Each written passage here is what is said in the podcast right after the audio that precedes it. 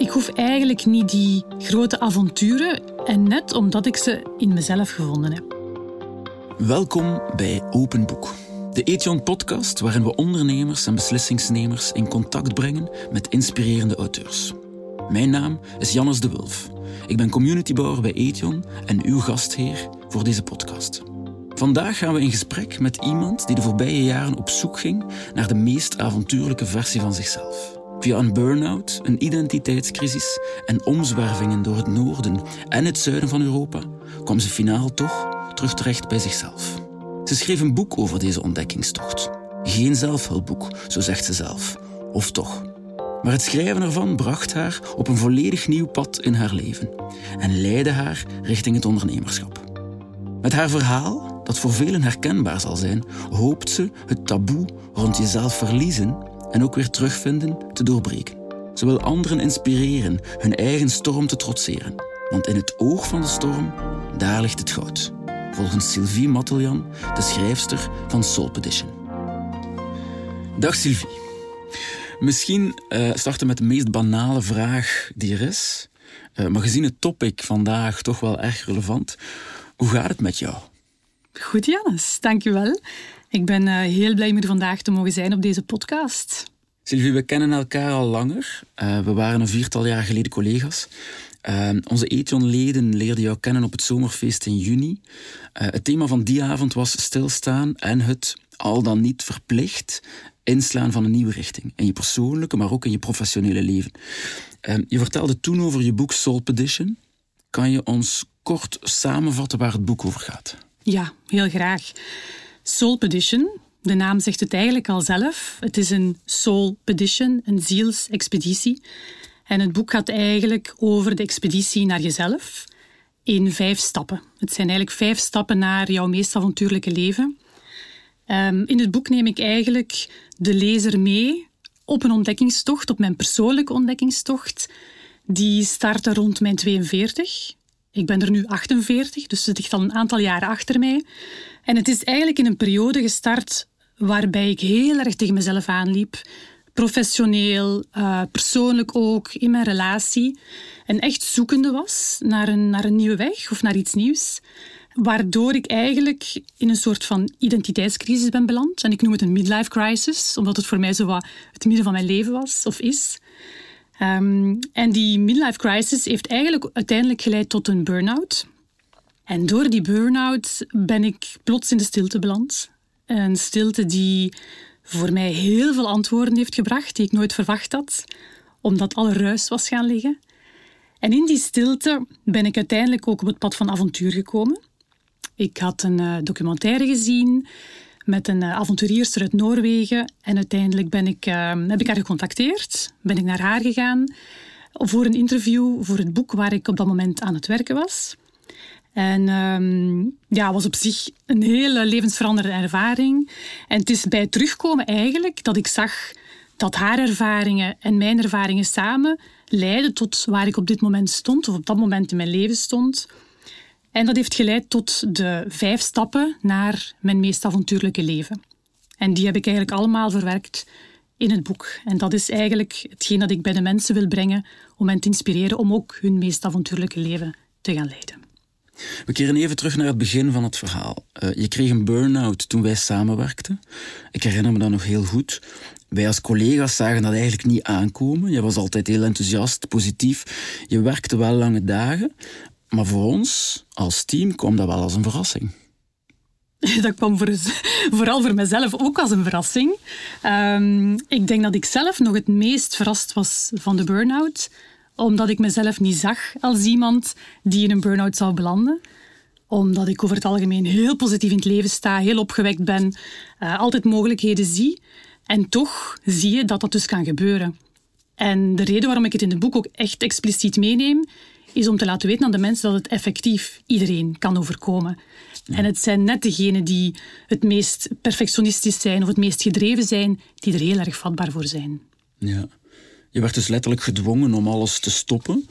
Hoe voelde dat en, en hoe merkte je dat? Wist je onmiddellijk van, ik, ik heb een burn-out of komt dat besef pas later? Want dat is denk ik moeilijk voor mensen die daar doorgaan, om uitgelegd te krijgen aan anderen wat er juist met hen gebeurt. Mhm. En misschien ook moeilijk voor mensen die het niet kennen, uh, om te begrijpen wat er, ja, wat er gaande is. Klopt. Um, ik had het eigenlijk in het begin helemaal niet door, want ik was naar de dokter gegaan. Het is letterlijk ook van de ene dag op de andere geweest. Ik voel dat ik s'morgens ook niet meer uit mijn bed kon. Mijn benen wilden helemaal niet meer mee. Ik was onwaarschijnlijk moe. Um, dus ik ben naar de dokter gegaan en ik voelde van oké, ik, heb even, ik heb even een pauze nodig. En ik dacht oké, een weekje, maximum twee weken, komt helemaal goed. Twee weken werden een maand, een maand werden twee maanden, twee maanden werden zes maanden. Um, en in die periode had ik ook wel door dat het, dat het wel meer was dan ik dacht. En dan begint het proces vooral van het niet alleen het schuldig voelen naar je collega's, hè, dat je zo lang weg bent, maar dan ook het proces van toegeven aan jezelf van oei, ik heb een burn-out. En ik had niet verwacht dat ik ooit een burn-out zou krijgen. Dus het hele proces van schuldgevoelens, toegeven aan jezelf, de negatieve connotatie die er toch nog rondhangt rond burn-out, uh, om daarmee leren om te gaan, was best wel pittig. Maar het moment dat je daaraan toegeeft en dat je gewoon zegt van ja, ik heb nu een burn-out, oké, we zullen wel zien wat het naartoe leidt. Ik had het gevoel dat het dan pas kon alles in gang zetten wat er mocht in gang gezet worden. Ja, onze Etian-leden, dat zijn voornamelijk ondernemers, zaakvoerders. Ook voor hen blijft burn-out een lastig topic. Hoe kunnen zij volgens jou zichzelf, maar ook de mensen van hun team, de mensen in hun bedrijf, van wie er vandaag toch wel veel verwacht wordt, behoeden voor burn-out en op tijd die signalen gaan signaleren. Hoe kunnen ze het ook meer bespreekbaar gaan maken? Mhm. Ik denk eerst en vooral door het geen lastig topic te noemen, want dat is het niet. Het is een realiteit. En ik denk dat het iets is waar we beter ook mee leren omgaan. Het is inderdaad niet eenvoudig, maar het is er nu eenmaal. Um, ik ben geen burn-out expert, ik ben wel ervaringsdeskundige. Dus het enige dat ik kan doen is informatie geven die ik voor mezelf geleerd heb. Maar voor de ondernemer zelf denk ik dat het um, belangrijk is, wat ik bijvoorbeeld ook in het begin zei, dat het net de meest gedreven en de meest perfectionistische mensen zijn die er heel erg vatbaar voor zijn.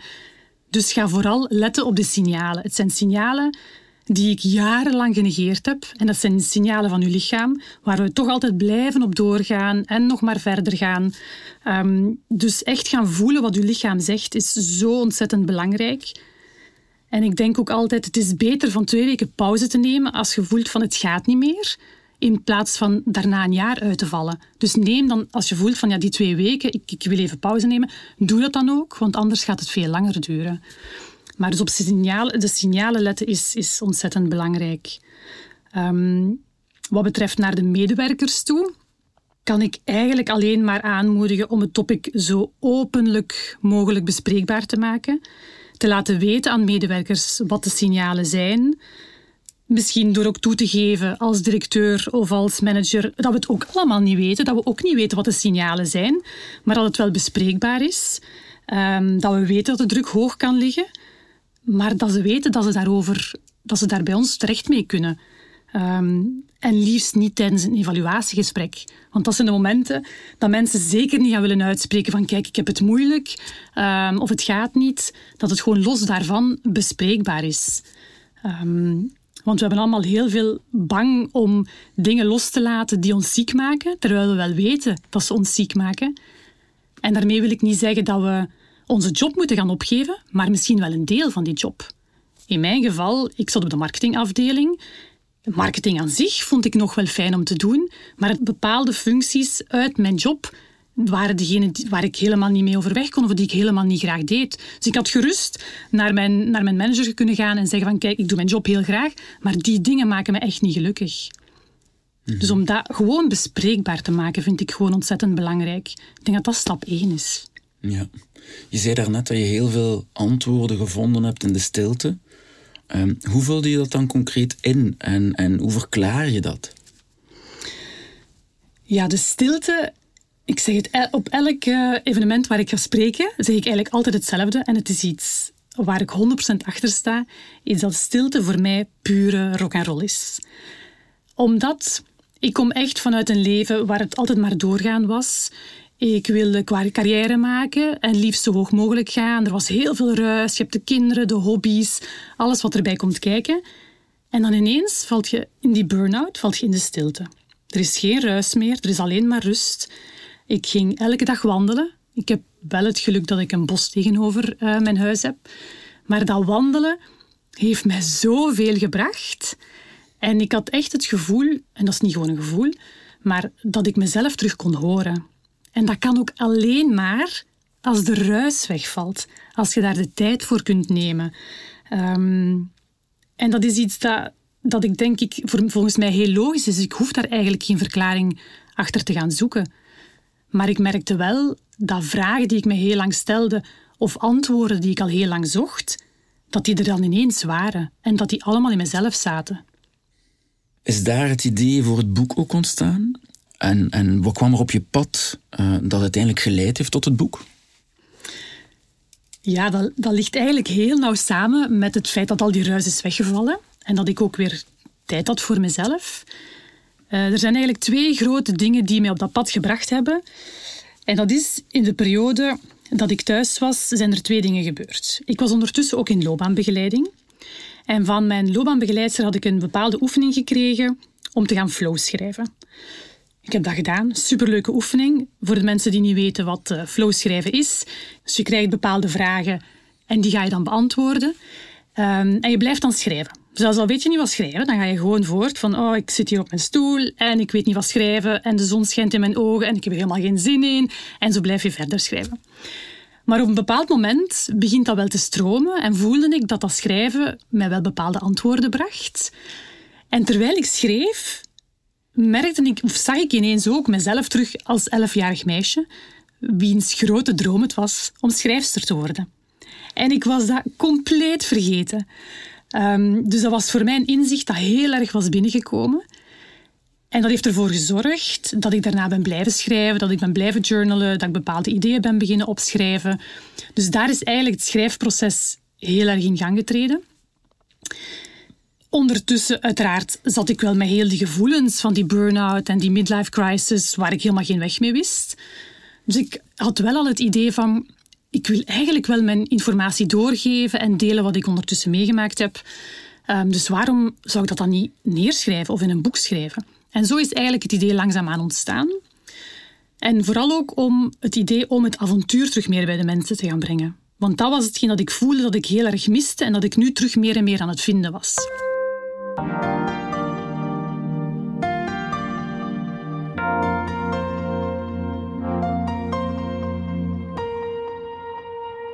Over avontuur gesproken, dat bracht mij dan eigenlijk bij de tweede stap. Op een dag was ik um, televisie aan het kijken, in het midden van de dag, want dat kan als je thuis zit. Um, en er was een aflevering van Ben Vogel, Where the Wild Men Are. Uh, ben Vogel is een BBC-journalist en hij ging toen naar Noorwegen om Randi Skauk te bezoeken. Uh, Randi Skauk is een uh, Noorse avonturierster die um, op dat moment ook haar eigen eiland had. Zij is trouwens de eerste Noorse vrouw die Everest beklommen heeft op haar 44. En om nu maar te zeggen, ik was 44 toen ik naar die documentaire aan het kijken was. En ehm, ik zag hoe Randy aan het vertellen was over haar avonturen, dat ze fulltime avontuurster was en dat zij dus op die leeftijd Everest beklommen had. En toen dacht ik, oké, maar ik ben 44, ik zit hier in mijn zetel op zoek naar avontuur. Als zij dat kan op haar 44, wat is er dan nog allemaal mogelijk voor mij? Dus ehm, dat heeft er eigenlijk voor gezorgd dat ik ehm, haar uiteindelijk heb gecontacteerd om haar te gaan interviewen. Ik ben nog geen 44, dus ik heb nog tijd. Um, Sylvie, ik neem even je boek erbij. Op een bepaald moment spreek je over de 20 seconden moed, de 20 seconds of courage. En ik ga een quote die mij is bijgebleven, uh, ik ga die even voorlezen. You know, sometimes all you need is 20 seconds of insane courage. Just literally 20 seconds of just embarrassing bravery. And I promise you, something great will come out of it. Een hele mooie quote komt uit de film uh, We Bought a Zoo, uh, mm -hmm. waarin Matt Damon dat vertelt aan zijn uh, tienerzoon. Um, maar wat mij vooral ja, intrigeert, is niet die 20 seconden moed, die 20 seconden dat je buiten jouw comfortzone gaat. Want die zijn heel spannend. Maar ik vind vooral hetgeen daarna komt. interessant. Uh, want die 20 seconden moed, die zetten een bepaalde chain of events in gang. En die leiden eigenlijk naar ja, een nieuw pad. Uh, en het resultaat van die 20 seconden, volgens mij is dat de weg of de afslag naar jouw meest avontuurlijke en misschien wel jouw meest authentieke leven. -hmm. Ja, klopt. En ik krijg die vraag ook heel erg vaak over die 20 Seconds of Courage, omdat heel erg veel mensen die ook beginnen toe te passen na het lezen van het boek.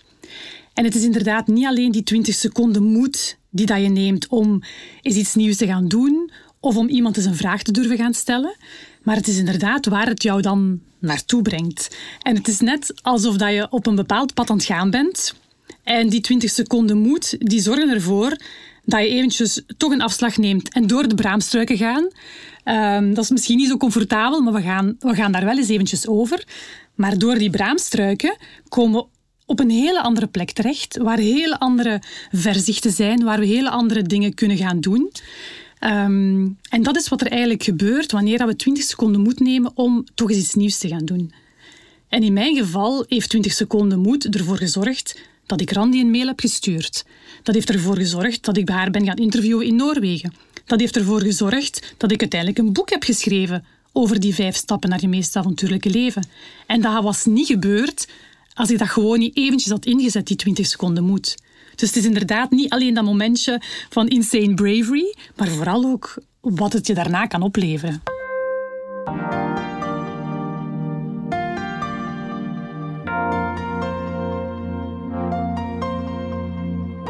Sylvie, je hebt het al een paar keer gezegd, uh, het vijf-stappenplan naar je meest avontuurlijke leven. Kan je dat kort eventjes toelichten? Er zijn vijf stappen. En het zijn vijf stappen die eigenlijk iedereen kent, maar die dat we niet altijd toepassen. En die vijf stappen zijn voelen, stoppen, loslaten, focussen en vertrouwen. De eerste stap is voelen. Uh, ik las in je boek, om te voelen moet je gevoelens toelaten. En om daar te geraken moet je je kwetsbare kant kunnen laten zien. Naar je partner, naar je kinderen, naar anderen, maar ook naar jezelf. Hoe doen we dat juist? En, en wat is daar zo waardevol aan, aan je kwetsbaar durven opstellen? Ja. Nu, voelen heeft verschillende lagen. Hè? Dus bij voelen ga ik vooral ook spreken enerzijds over gevoelens durven toelaten, gevoelens durven laten zien. Het gaat ook over voelen, je lichaam voelen, signalen leren opvangen, kijken wat je lichaam jou wil vertellen.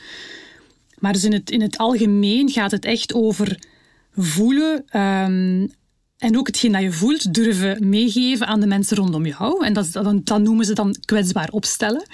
Um, ik heb een haat-liefdeverhouding met dat woord kwetsbaar opstellen, omdat dat een beetje zou insinueren dat het iets is dat moeilijk ligt of dat um, dat niet altijd aanvaard is. Terwijl ik vind dat het eigenlijk de normaalste zaak van de wereld zou moeten zijn. Omdat als we niet altijd kunnen tonen wat dat we voelen of hoe we ons voelen, um, gaan we ook nooit echt connectie maken met de mensen die tegenover ons zitten. Het gaat echt over die vele diepere laag.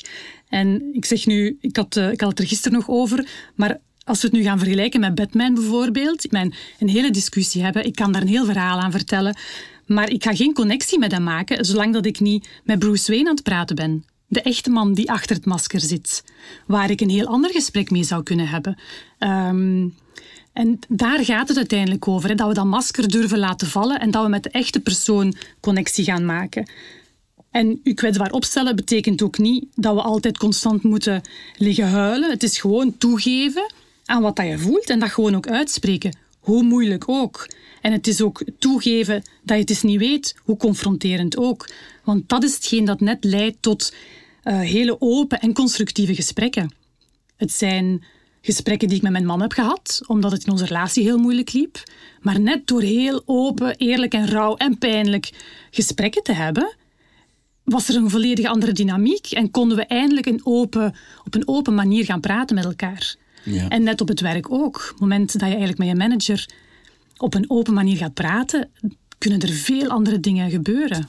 Ja. Dus het is ontzettend belangrijk. En zie je op dat vlak een evolutie in het bedrijfsleven, waar het vandaag nog heel vaak een masculine cultuur is die aanwezig is?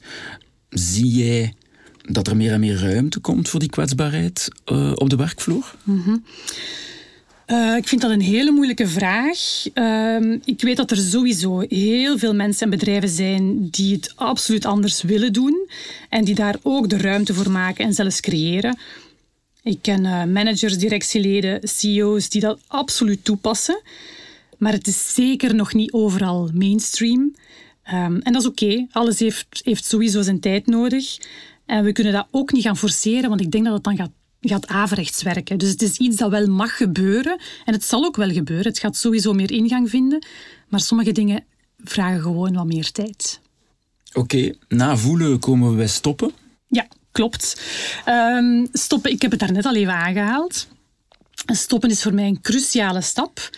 Um, omdat het mij zodanig veel heeft gebracht. En het gaat echt over durven stoppen. Het gaat over durven tijd nemen, Um, en het hoeft niet altijd heel lang te zijn. Ik ga niet iedereen aanraden om een jaar uit te vallen. Absoluut niet, dat is zeker niet mijn bedoeling. Maar we kunnen dat ook op kleinere schaal gaan doen. Door gewoon regelmatiger tijd te nemen, door regelmatiger te stoppen. Door regelmatiger wandelingen te maken. Het is sowieso iets dat ik iedereen zou aanraden. Om regelmatig eens het bos in te gaan. Um, dus leren stoppen wanneer we voelen dat het eventjes niet meer gaat, is heel erg belangrijk. Dan hebben we loslaten. Mm Loslaten is uh, echt een van de belangrijkste. Er zijn eigenlijk verschillende dingen die we kunnen leren loslaten. In het boek heb ik ze opgedeeld in drie stukken. En dat is eigenlijk ego loslaten, angsten loslaten en moeten loslaten. In het boek heb je het ook over omarm je angsten of love your fears. Wat bedoel je daar juist mee?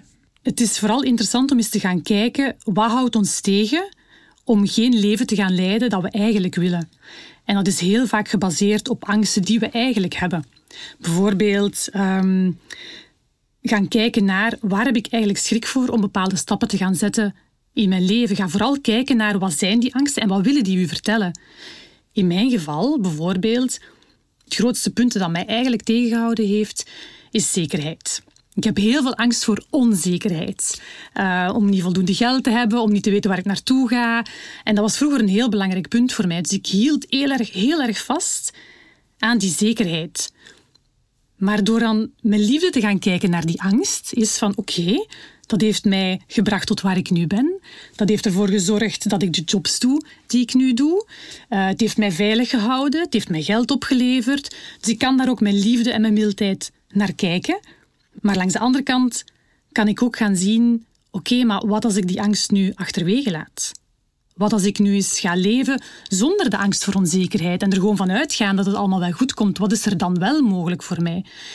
En dat legt zoveel nieuwe paden bloot dat het heel erg belangrijk is, denk ik, om echt ernaar te gaan kijken wat dat ons tegenhoudt. Want mij heeft het op een heel ander pad gebracht, op een heel ander leven gebracht, gewoon door niet meer vast te houden aan die zekerheid. En dat, dat was anders nooit gebeurd. Ja. Dus ik zou, ja, ik zou eigenlijk bijna de luisteraar ook eens willen, willen vragen en kijken naar wat zijn jouw angsten en op welke manier houden die jou tegen om eigenlijk het leven te leiden dat je eigenlijk dat je altijd hebt willen leiden. Of dat je zou kunnen leiden. Ja. Dus nadenken over je eigen angsten, uh, niet gemakkelijk. de voorlaatste stap, Sylvie, is focussen. Ja. Nu sowieso de eerste drie stappen, dus voelen, stoppen en loslaten, zijn volgens mij essentieel om pas stap drie te kunnen gaan doen. Focussen betekent echt focussen op waar we wel naartoe willen gaan. Maar als we niet in contact staan met onszelf, als we geen tijd nemen om daar naar te kijken en als we bepaalde dingen niet durven loslaten, kunnen we ook niet gaan focussen op waar we naartoe willen gaan, want dan is het ook helemaal niet duidelijk. Dus die focus is wel inderdaad heel belangrijk om dan eigenlijk te gaan zien van oké, wat wil ik? Wat zijn de mogelijkheden? En ook te leren focussen op de mogelijkheden en niet op hetgeen dat ons tegenhoudt. En focussen kan ik ook gaan bekijken in de zin van focussen op wat dat jou nieuwsgierig maakt. Op jouw eigen stroming. Ik noem dat eigenlijk jouw innerlijke oceaan, om daarop te gaan focussen. Kijken van oké, wat intrigeert mij? Waar, word ik, wat, waar ben ik nieuwsgierig naar? Waar wil ik graag meer over weten? Om daarop te gaan focussen en te gaan kijken wat het u kan brengen zonder te weten wat het u uiteindelijk gaat opleveren, maar gewoon door daarin mee te gaan en op u daar, daarin te laten meevoeren, zeg maar, naar waar het u zou kunnen brengen. En de vijfde en laatste stap is vertrouwen. Wat kan je mhm. daarover zeggen? Ja, vertrouwen is nog altijd een van de moeilijkste, voor mezelf ook. Um, er zijn momenten dat ik dat heel erg goed kan. Het gaat er echt om om vertrouwen te hebben waar dat je leven naartoe gaat. Vertrouwen hebben in jezelf, vertrouwen hebben in het leven, uh, vertrouwen hebben in andere mensen. Maar ik weet uit eigen ervaring dat dat niet altijd eenvoudig is. Want ik zelf ook. Ik sta soms ook nog voor nieuwe paden. En ook als beginnend ondernemer vind ik het niet altijd makkelijk om vertrouwen te hebben in dat hele proces.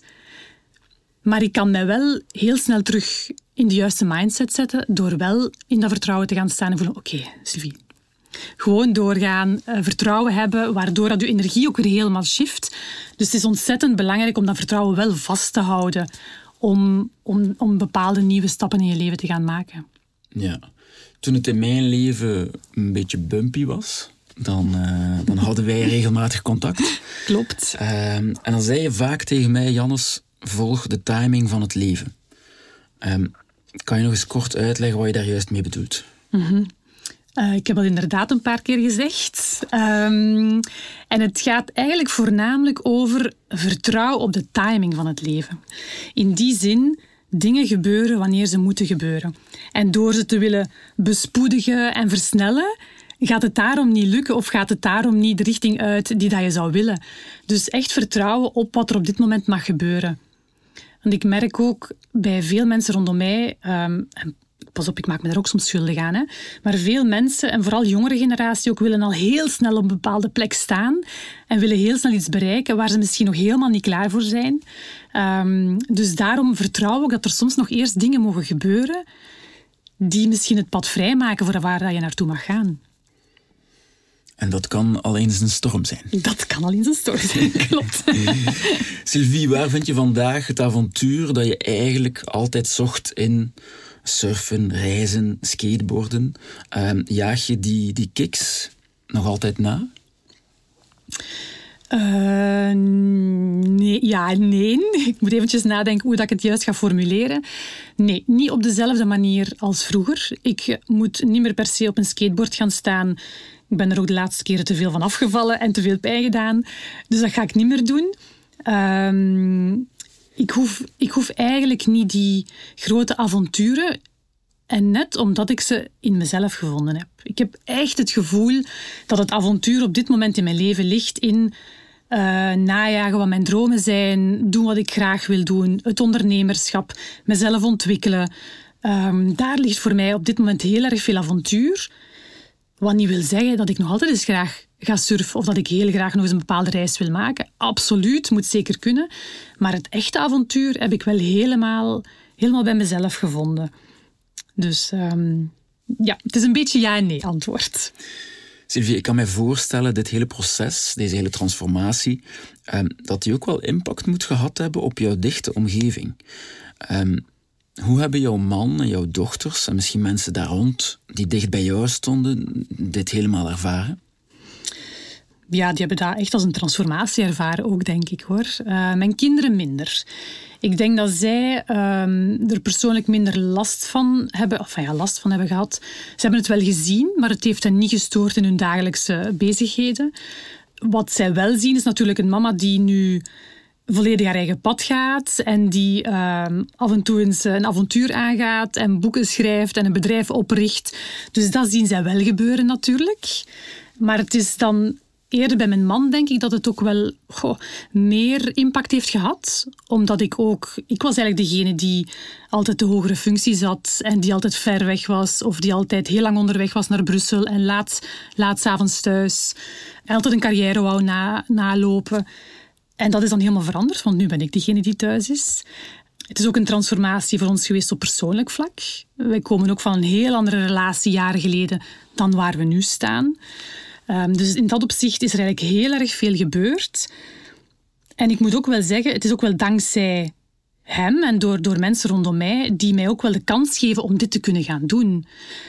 Want in alle eerlijkheid, het is niet makkelijk om als alleenstaande zomaar alles om te gaan gooien en te zeggen van oké, ik geef mijn goed betaalde job op om het avontuur gaan na te jagen, om ondernemer te worden. Dus het is absoluut niet evident.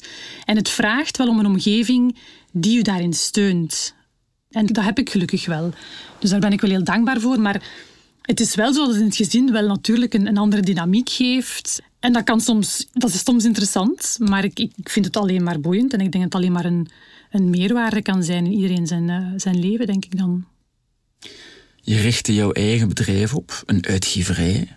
Um, over jezelf challengen en kicks zoeken gesproken. Mm -hmm. uh, geen evidente keuze lijkt me dat. Heb je er, heb je er spijt van? Het was sowieso geen evidente keuze, dat is wel heel duidelijk. Uh, spijt nooit. Ik uh, wil sowieso geen spijt meer hebben, want dat is net de reden waarom ik die dingen doe, is om later geen spijt te hebben. Um, ik heb er wel heel veel lessen uit geleerd, dat absoluut. Um, het starten van een uitgeverij uh, was op dat moment het puzzeltje dat ik nodig had, dat mij natuurlijk op een heel nieuw pad gebracht heeft. Maar ik heb er zodanig veel uit geleerd en het is net door dat pad te bewandelen dat ik nu ook voel dat ik misschien andere richtingen mag uitgaan en dat hetgeen dat ik dacht dat ik wilde doen, omdat een uitgeverij is, is echt een business. Hè. Dat is echt een vak apart. Daar komt zoveel bij kijken. Ik heb zoveel bewondering gekregen voor het vak aan zich. Maar ik heb ook wel gemerkt dat er dingen zijn die ik eigenlijk helemaal niet zo graag doe. Dus dat eerste idee van de uitgeverij om heel veel andere boeken van andere mensen te gaan uitgeven, dat gaat er niet komen. Voorlopig toch nog niet. Maar ik heb bijvoorbeeld wel gemerkt dat ik heel graag mensen begeleid. Niet als schrijfcoach, maar wel om mensen te motiveren en inspireren om ook hun verhaal in de wereld te gaan zetten. Om um, ook stappen te zetten om een boek te schrijven, of dus nooit een talk te geven of een e-book te gaan maken, maakt op zich niet uit. Maar wel mensen zover brengen dat ze ook iets kunnen in de wereld gaan zetten, dat ook kan verandering gaan creëren, waardoor ze hun eigen leven gaan transformeren, maar ook dat van andere mensen en misschien de wereld. Dus het is net door iets op te starten um, dat misschien niet evident was, dat mij misschien weer op een heel andere plek gaat brengen. Dus um, nee, geen spijt van.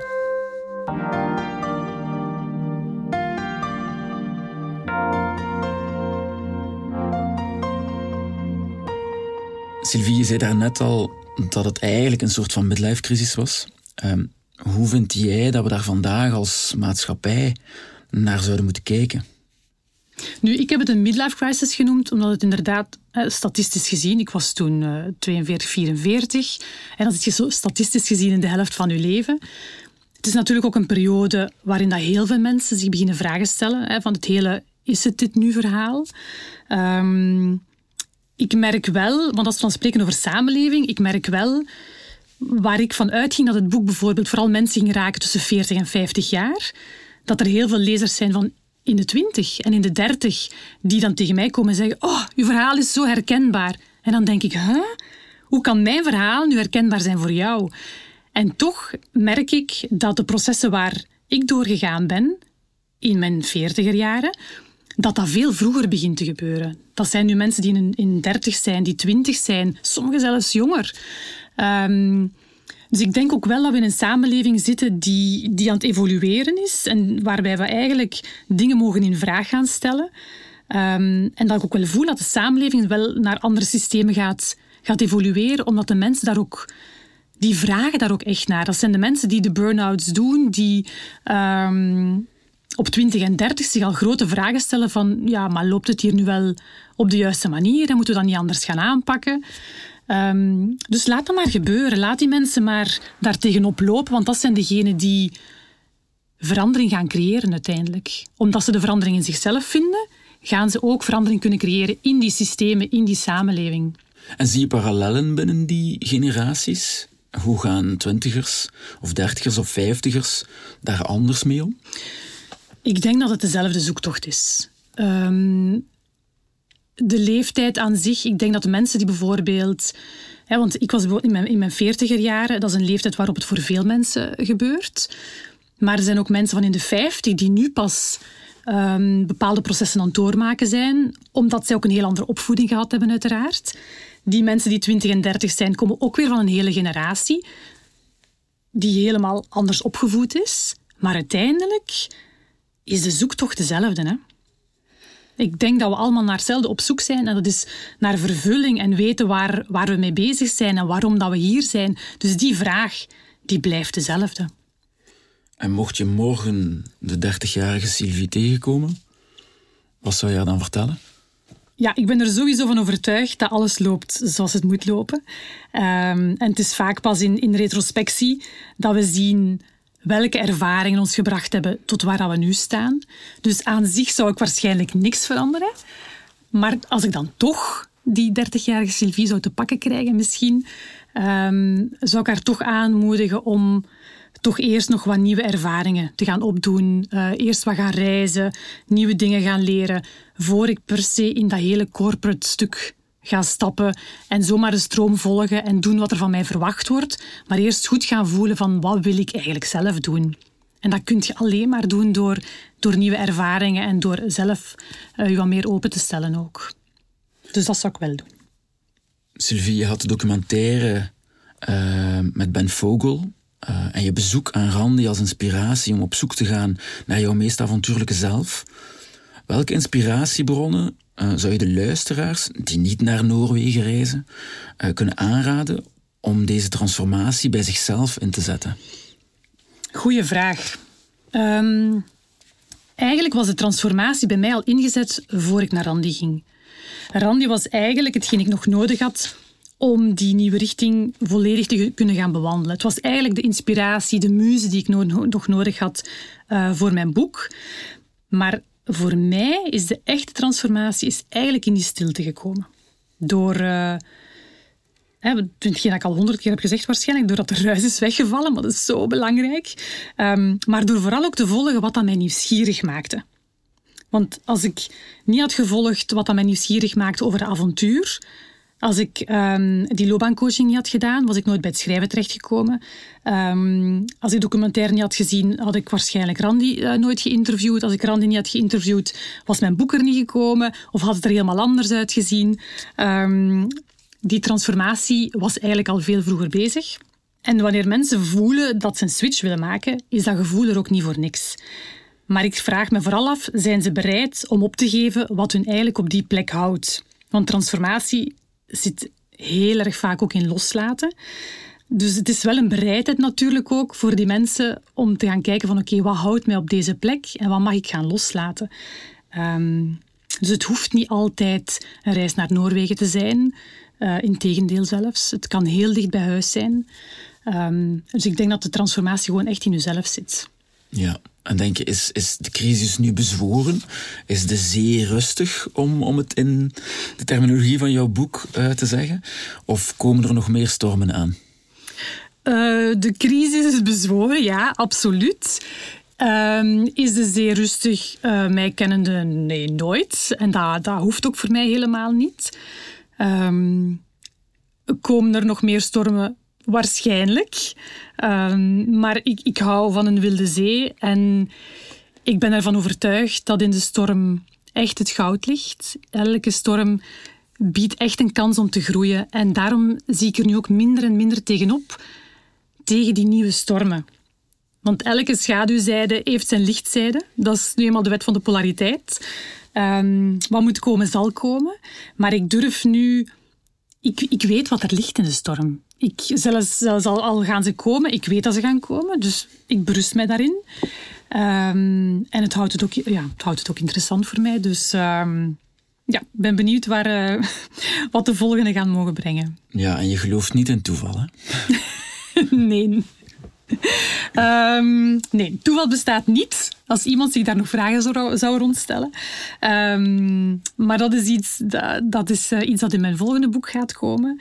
Um, het is ook geen toeval dat wij hier nu zitten. Het is waarschijnlijk ook geen toeval dat de mensen die nu aan het luisteren zijn, hier naar luisteren. Want die zullen daar sowieso wel iets van oppikken dat ze op dit moment nodig hebben. Um, dus ja, maar daar ben ik nog uh, mee bezig om het allemaal in een boek te steken, maar dat is voor in de toekomst. Oké. Sylvie. Ik zou dit gesprek graag eindigen op een manier waarop dat we begonnen zijn. Uh, met een vraag die we bij Etjon regelmatig stellen. Hoe gaat het nu echt met je? Um, Oké, hoe gaat het nu echt met jou? Het gaat eigenlijk goed. Het gaat goed. Um, en daar zitten vooral heel veel nuances in goed, uiteraard. Ik voel me goed. Ik ben heel blij met het pad dat ik aan het bewandelen ben. Ik ben ontzettend blij dat ik mijn 20 seconden moed gevolgd heb. Ik ben heel blij met wat ik op de wereld aan het zetten ben, met mijn bedrijf en waar ik mee bezig ben. Daar word ik ontzettend gelukkig van. Langs de andere kant is het vaak spannend. En daar ben ik ook heel eerlijk in. Het is niet altijd makkelijk. Ik heb ondernemen zwaar onderschat. Um, het is echt topsport. Het is echt zoeken. Het is constant ermee bezig zijn. En dat vind ik persoonlijk weegt soms wel door. Uh, dat is niet altijd makkelijk. Maar als ik dan aan de andere kant denk dat ik terug moet naar van waar ik kom, ja, dan is de keuze heel snel gemaakt. Dan neem ik het er wel allemaal bij. Met heel veel liefde, 100 procent. Um, dus overal ben ik, ben ik ontzettend blij met hoe alles gelopen is. Ik heb ook het gevoel dat ik veel dichter bij mezelf sta. Dat ik echt geland ben bij mezelf. Dat ik in mijn eigen oceaan aan het zwemmen ben. Ehm, en dat ik daar andere mensen mee mag inspireren. Ja, daar word ik alleen maar gelukkig van. Je hebt er mij alvast mee geïnspireerd, Sylvie. Sylvie, de mensen die jouw boek willen lezen, kunnen het bestellen. Mhm. Eh, dat kan op www.houseofsea.eu. Ehm, ik vind het zelf een heel mooi boek. Er staan prachtige foto's in. Het is heel creatief vormgegeven. En het heeft ook mij persoonlijk dichter bij mijn meest avontuurlijke versie van mezelf gebracht. Ik wil je daarvoor danken, Sylvie, maar ik wil je ook danken voor het fijne en inspirerende gesprek. Uh, en ik wens je alle succes met House of Sea en je volgende boek. Daar kijken we nu al naar uit en heel graag tot een volgende keer.